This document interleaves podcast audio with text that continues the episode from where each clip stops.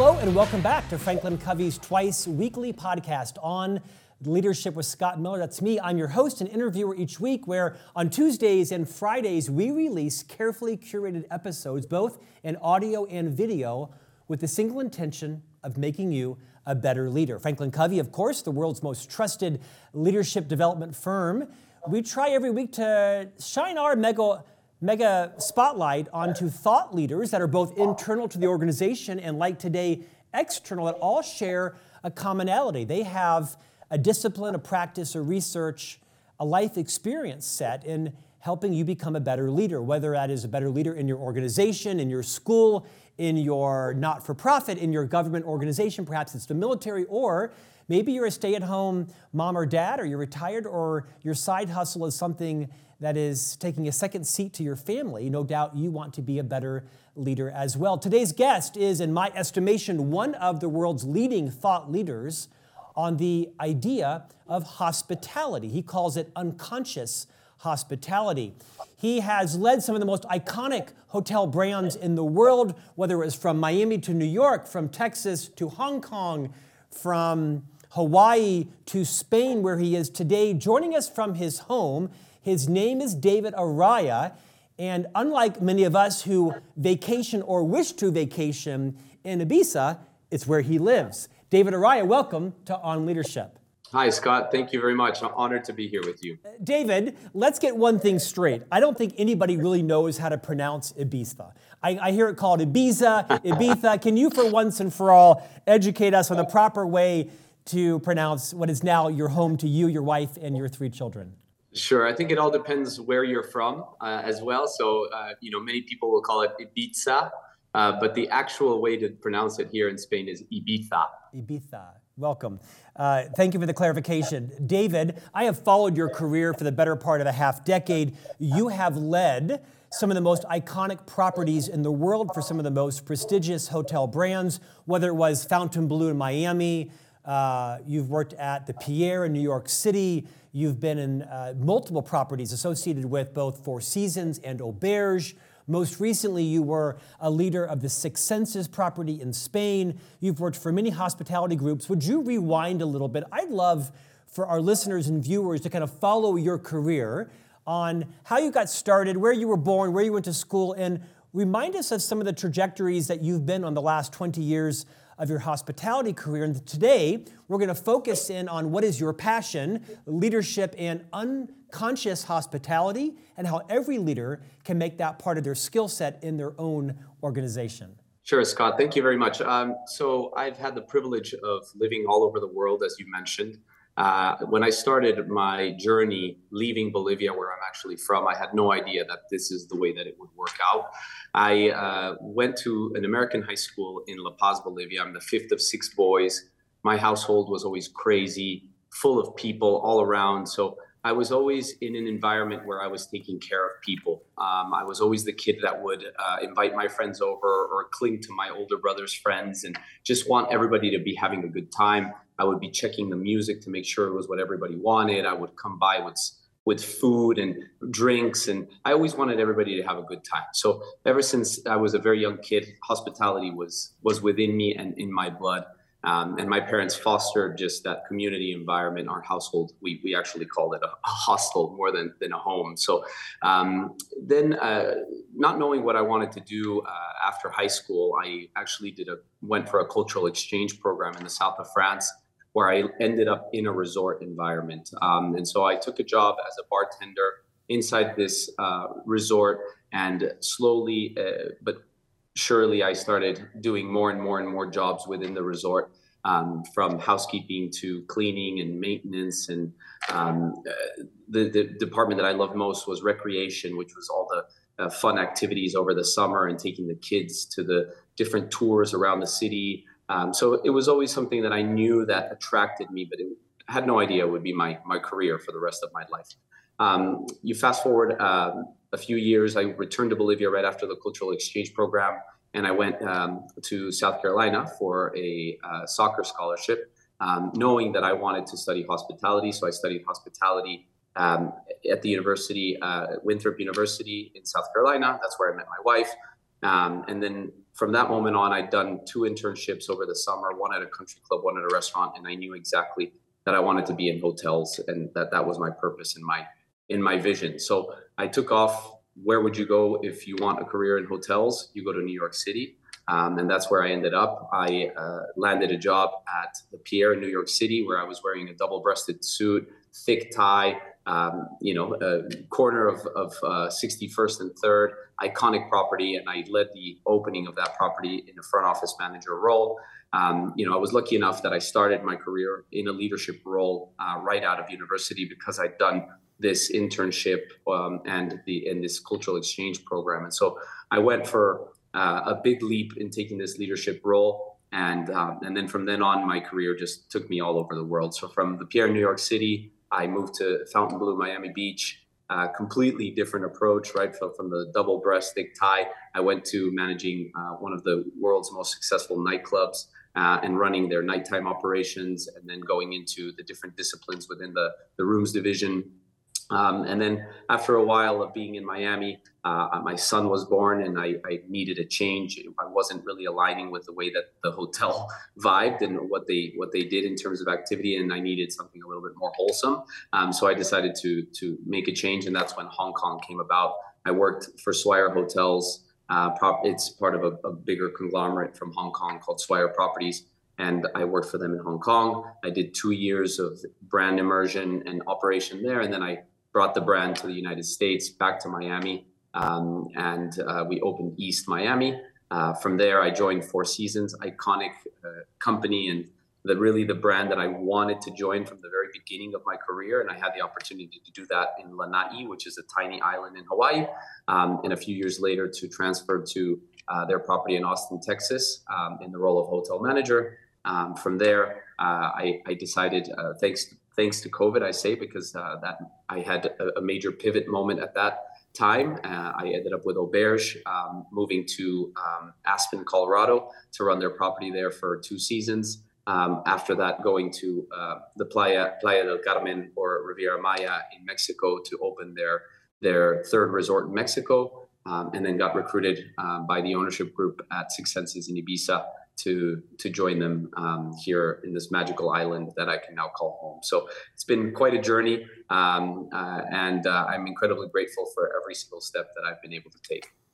David, thank you for that. I, I mentioned that uh, I asked you to go through that lineage because I think you're the next Horst Schulze, the next Will Guidara when it comes to the future of hospitality on the on the shoulders of giants, if you would say. You've worked with and led some of the most iconic brands in the industry of hospitality, what's common, whether, whether you're at you know, a, a, a four star, five star, does a six star exist? What are some of the common principles that leaders in the hospitality industry make ubiquitous across the culture? Yeah, the, the number one commonality is, is actually quite simple, and that's people. That we're working with people, through people, for people. It's a, a people industry. And we can now see with the way that technology is reshaping industries that we are the one industry that can to a certain extent remain intact um, because of the people element. So whether i was leading a team with the aloha spirit in lanai hawaii or i was uh, running a team in hong kong with a completely different approach or a very different paradigm at the end of the day all the people that we were dealing with were human and they had fears and they had vulnerabilities and they um, had ambitions and goals. And so being able to tap into the human side uh, really was the, the, the, common factor that led to my success throughout these very different uh, experiences. David, you might argue it's easy for things to go well, but more difficult when things go poorly. I'm sure that the hospitality industry at the five star level of which you've mastered things go well because of systems and structures and processes and recruitment and training and training and training. When something goes bad, when there's an opportunity for service recovery, whether someone is in healthcare or technology or manufacturing or whatever their role is, what are some of the things you've learned around turning a potentially bad customer experience and applying what you might think are a series of methodologies around service recovery give us maybe an example or two of how that's worked for you and can be applied in any situation. Sure. Um, it, it, actually really is the the beginning of this idea of conscious hospitality and why I really believe that this is not only the way of the now, the moment that we're in right now, but of the future as well. And it's the idea that human beings don't necessarily like surprises, right? And so when you have a problem that goes wrong in a hotel, we'll call it an opportunity, a glitch, or a mistake, whatever whatever the verbiage or the language is. There is a process in order to recover that guest or that customer, right? And it really deals with being as proactive as possible in getting in front of that person and first of all providing a sense of empathy and compassion and saying i'm so sorry for what you are going through um, to the biggest extent possible to try to put yourself in that person's shoes or to share a common story of something that's gone wrong for you or that you've dealt with in the past.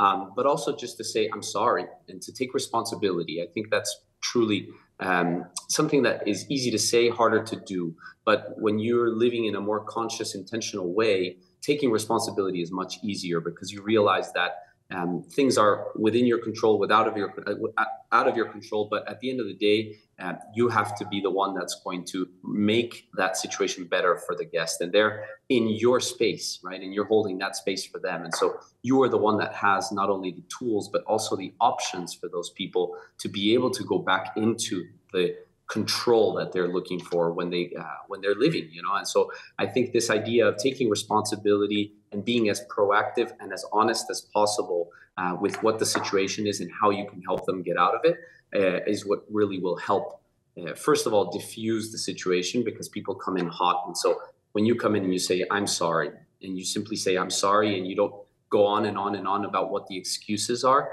but you say, I'm sorry that you're going through that, it automatically will diffuse people. And then when you come in with options uh, and alternatives in order to make the situation better, you get them back into that control and the situation gets better from there.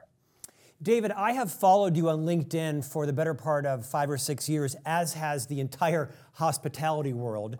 And you've demonstrated something that I think is extraordinarily valuable and replicable you don't burn bridges.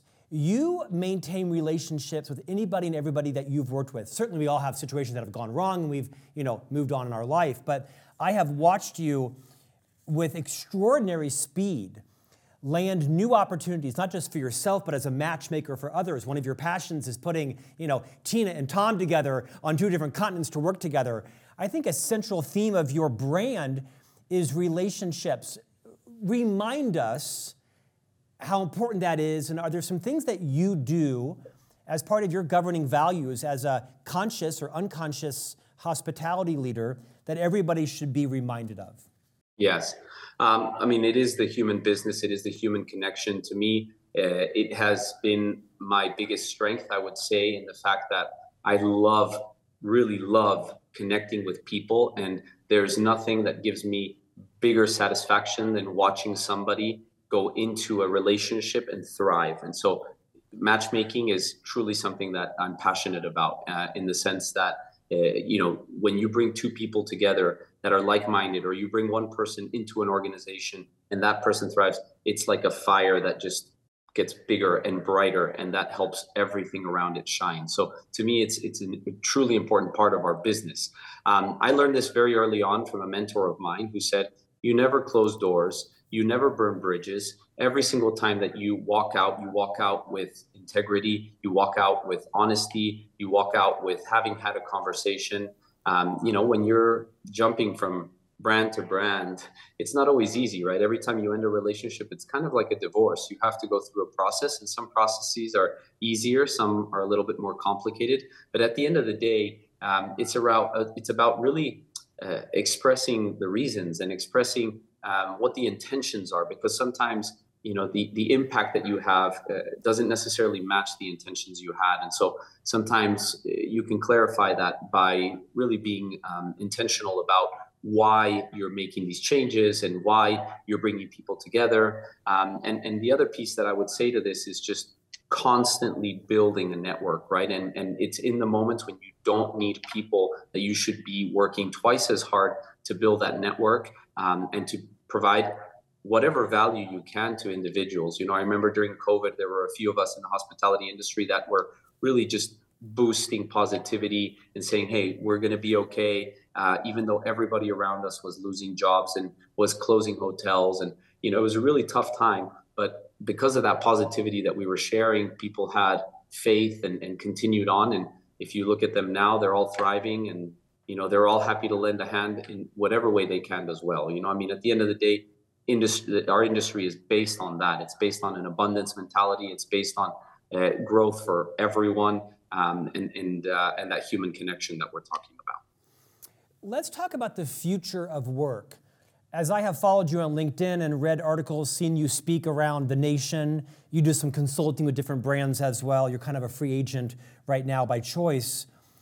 It seems that you've become really passionate about curating a workplace that is an attractive environment for the next generation of leaders, of independent contributors that may have different values than the owners or the historic leaders of a company, the executive team. Maybe a clash of cultures, a clash, clash of generations. For all those that are listening and watching that are my age, perhaps they're on the second half of their career and they're either frustrated or they're excited about what do I do? And they don't know what to do. What are some practical ideas you might give our listeners and viewers around building a workplace that is inclusive with high accountability that becomes a place where the younger generation wants to thrive and stay and refer their friends and family and colleagues to work in? It's a long question, but I know it's a, a topic you're passionate about. Incredible passion of mine. Um, over the past few months, I've realized more and more how frustrated the, the leaders of today, and particularly the people in the executive suite, are um, of, of the new generation. And they're calling them lazy and unloyal, and they don't really understand them. And I was one of those leaders as well. Um, and, and every single time that I would watch one of these messages, it, it came to my head. We need to be able to find a solution to this problem. It cannot be that that there are so many problematic employees coming into the world. Um, and then I put flipped the problem on its head, and I realized maybe the problem is not the employee and is not the new generation, but it's the systems and processes and way of working that we actually still have in today's day and age, right? And if you look at many of the industries, I relate most to hospitality, of course. If you look at hospitality, it's still a highly hierarchical industry, a highly hierarchical business, very much still step by step mentality. Um, roles and responsibilities are assigned to people based on two or three character traits, but there isn't a very uh, well thought through process of what is this person all about? What is the the holistic image of this individual right? What do they care about? What are their values? What are they good at? What are they not good at? How do they learn? So to me the future of teamwork is really taking this idea that authority is no longer driven by knowledge right? Before when you wanted to be the boss you needed to be the person that knew how to do everything right? Or you at least had to know the why of everything now, if you want to be the boss, it, you have to have a different attachment to your in, to to your teams, right? It's no longer a um, a knowledge based attachment um, because now people can go online and go on Google and find 5, 10, 15, 30 different ways of attacking the problem you want them to attack. And so when you challenge them on why did you do it this way, they look back and they say, well, because Google told me that I can do this, or ChatGPT told me that I can do it these different ways. And guess what? I saved you money and I saved you time, right? So knowledge is no longer the number one gauge of um, of authority, right? And so because now we're challenging authority, um, and at the same time we are digital natives, right? So we need to adapt to those two big changes in the generation. And what that means is giving people more time, more flexibility. Um, you know, I think uh, I was reading an article that says that currently only 5% of the working population has a second job or a, a, side gig or a side hustle but by 2030 it will grow to 30 plus percent of the of the working population. So if we don't get ahead of that and allow for those type of situations to happen um, then we're just going to get stuck behind and people are going to do their own thing right? And loyalty is truly going to go out the window. And so for me, we need to start thinking about a, a different model that's not hierarchical, that's more network based, that's more um, really focused on skills and responsibilities. So really assessing what are the skills that people have, and then how can we help them up level the skills they don't have, and then um, how can we put them in in teams and networks that can actually fulfill all the responsibilities that we require as an organization. So it's uh, it's it's it's that's a kind of tiny, uh, kind of scratching the surface of of a much bigger uh, idea um, that goes down authority and goes down relationship building and human connection and bonding um, that, that I'm really excited to continue working on and sharing with the world. David, last week we interviewed David Brooks, who's the famous American political opinion columnist, journalist. He wrote a book that I think is a seminal book called How to Know a Person. It's a fantastic interview about connecting with people. Uh, you're writing a book about the future of teamwork. But I'd like to segment um, an interest uh, that I think you also have, and that's the future of recruitment, the future of interviewing. Whenever I talk with you, you're always in a different city around the world, and you're there not vacationing, but you're there with you know 15 interviews for new candidates to come join your hotel chain. When you interview people and you're looking for someone who has the growth mindset, the character, the competence, the empathy to work in a five-star property, any insights you would give interviewers, leaders that are looking to uh, hire people that have all those things on their team? What have you learned along the way that helps you attune your instinct to whether this person is right or not to work in your organization? First, you need to have your values very, very clearly, right? What are your non negotiables when it comes to values? And understand that if any of those are not met, that's an easy no.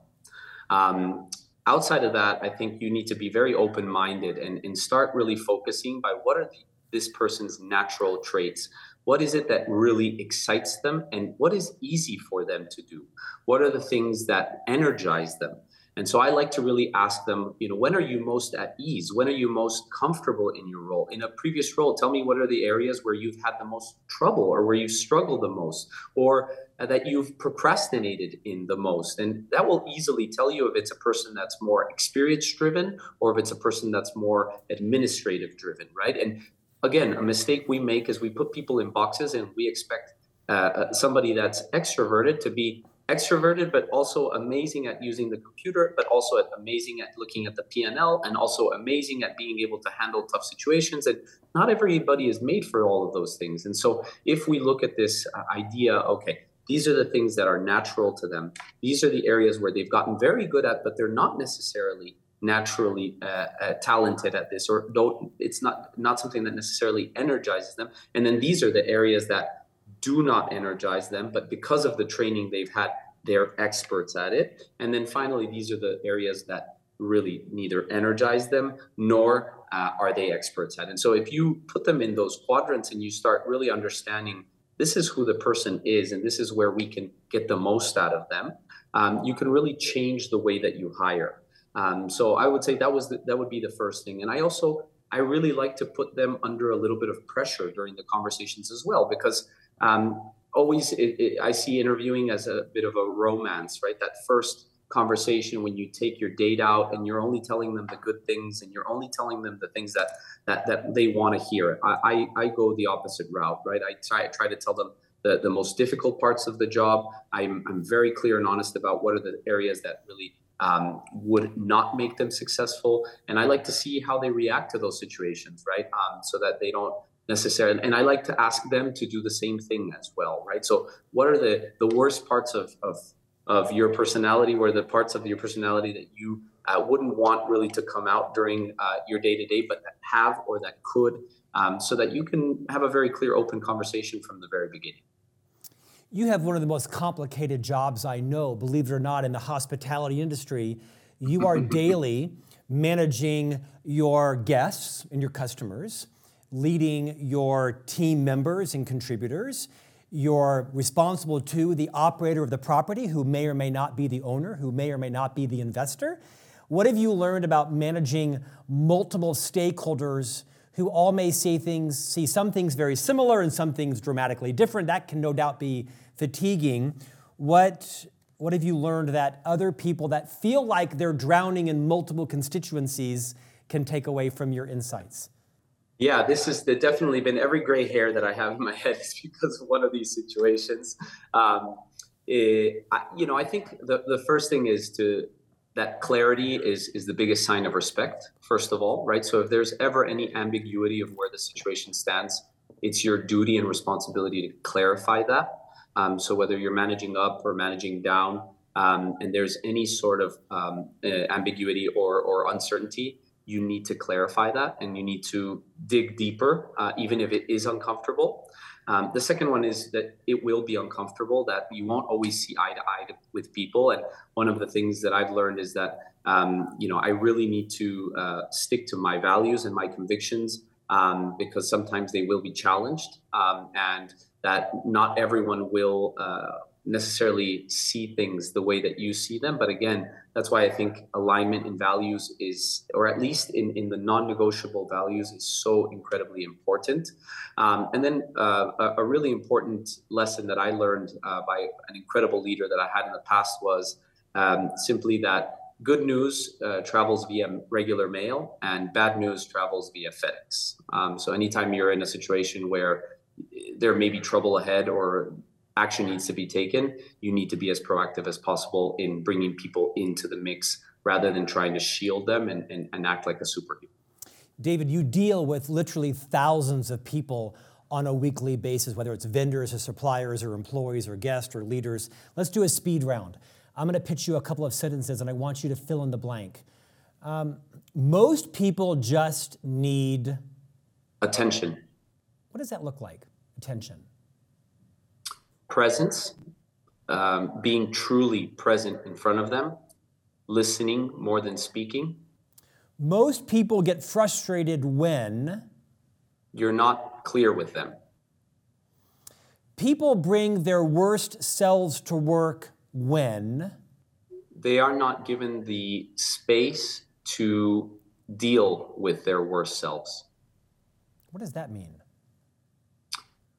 That we don't foster a culture in general of um, vulnerability, a culture of um, humanity, um, and that we don't necessarily acknowledge when people are having a good day and giving them the space to be able to take care of whatever they need to take care of. Um, we don't foster a, a holistic view on on teams and on people.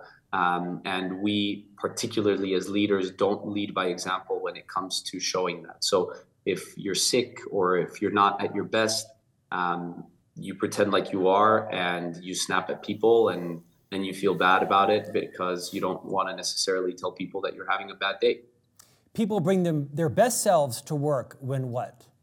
When their purpose is aligned with the work that they're doing. You know an individual contributor is ready to be a leader of people when? When they demonstrate the skills of dealing with people rather than the skills of mastering the tactical work that they're doing. You know someone is burnt out when? Their energy levels are no longer the same as when you saw them at their best. You know when it's best to exit someone from the organization when they no longer fulfill the responsibilities you need them to and they do not respond to the intentional conversations you have with them.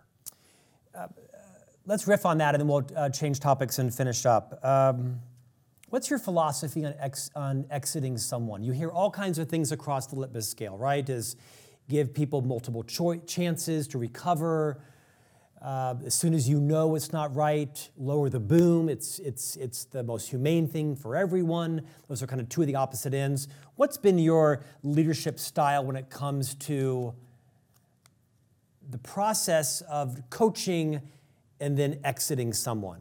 I believe everybody deserves second and third chances. Um, I believe that the only time that you're not, um, that you shouldn't give those chances is when you've done something that is so wrong that it is illegal or that it is highly detrimental to the to the brand and to the company. Everyone makes mistakes. We're all humans. I've made tons of mistakes, potentially some mistakes that were highly detrimental to the companies I worked for. Um, but I was given another chance. And in those chances and those opportunities is where I've grown the most and where I've learned to appreciate my value and appreciate the value of my um, uh, of my work uh, and, and, and the company that I've been attached to at that time. Um, and it was a watershed moment. And so I believe in second chances. I believe that we fail to tie skills to responsibilities, and it is now a, a, big reason why people are not fulfilling those responsibilities because the skills they have aren't necessarily the ones required to fulfill their responsibilities. Um, I believe that there should be feedback much, much more consistently, uh, openly than once a year um, with a with a peer uh, review or an evaluation. Um, and I believe that um, sometimes people are in the wrong role but are not the wrong people for the organization. And so um, my philosophy is always to try to work with people to understand if their role is really um, the right one tied to the skills that they have. And if it's not, to try to put them in the right role before moving them along. David, you're writing a book coming out in 2025 about the future of teamwork, and you speak some consistently with consistent measure around the world on different topics. When someone hires you for a keynote, what typically are the themes you're talking about that resonate most with audiences? I love to talk about my journey uh, in going from a very distracted leader um, to somebody that actually was able to look up and realize that I was being distracted, literally distracted by uh, by my phone, literally distracted by dopamine hits, literally distracted by alcohol. Um, so I was not being my best self. Um, and so I like to tell my journey of how I went from being distracted to realizing the opportunity that comes your way as a leader when you stop being distracted and you become present. This is why I talk about conscious hospitality. Uh, Will Guidara has a very similar idea when he talks about intention, right? For me, being conscious is being present, is being in the moment, is where your attention lies, right? So for me, um, you know, Dr. Joe Dispenza is, is a big influence for me. He says, where attention goes, energy flows. You want to maximize your energy for the people around you to be able to cause the biggest impact for the people around you. And for me, um, when your attention is dispersed, it's also diminished. And so I realized that if you're truly present, if you're truly conscious and intentional about everything that you do, it will have a bigger outcome. It will have a bigger impact. And the impact that you will have will be aligned with the intention, right? Going back to intention and impact. And so um, I like to um, share some relatable stories of my career where I was either distracted on my phone when my son was being born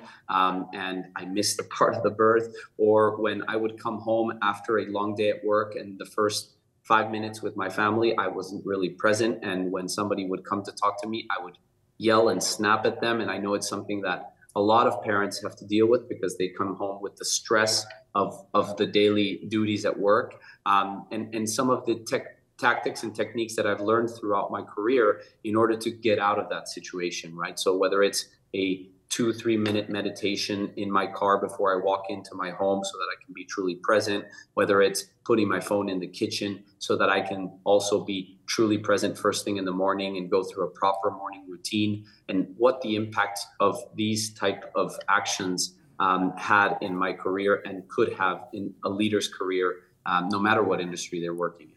David, you mentioned parenting. Uh, coincidentally, you and I both have three children, similar in age.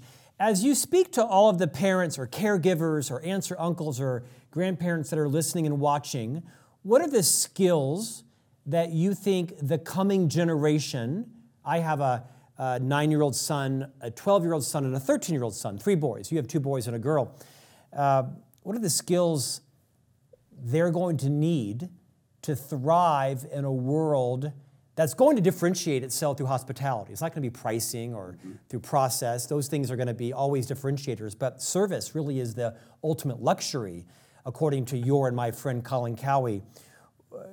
Do you see? Um, do you see the necessary skills aligning with service and hospitality? What's your thought there? I, I very much see that that the, the skills that we have in hospitality are the ones that that children need today. So children don't need us to teach them how to use technology. They'll learn that on their own and they will be exposed to it no matter how much you try not to. Um, they need to know how to shake somebody's hand, how to say hello, how to be courteous, how to deal with a situation, how to uh, be able to be bored, how to be able to sit at a dinner table without having a device in front of them.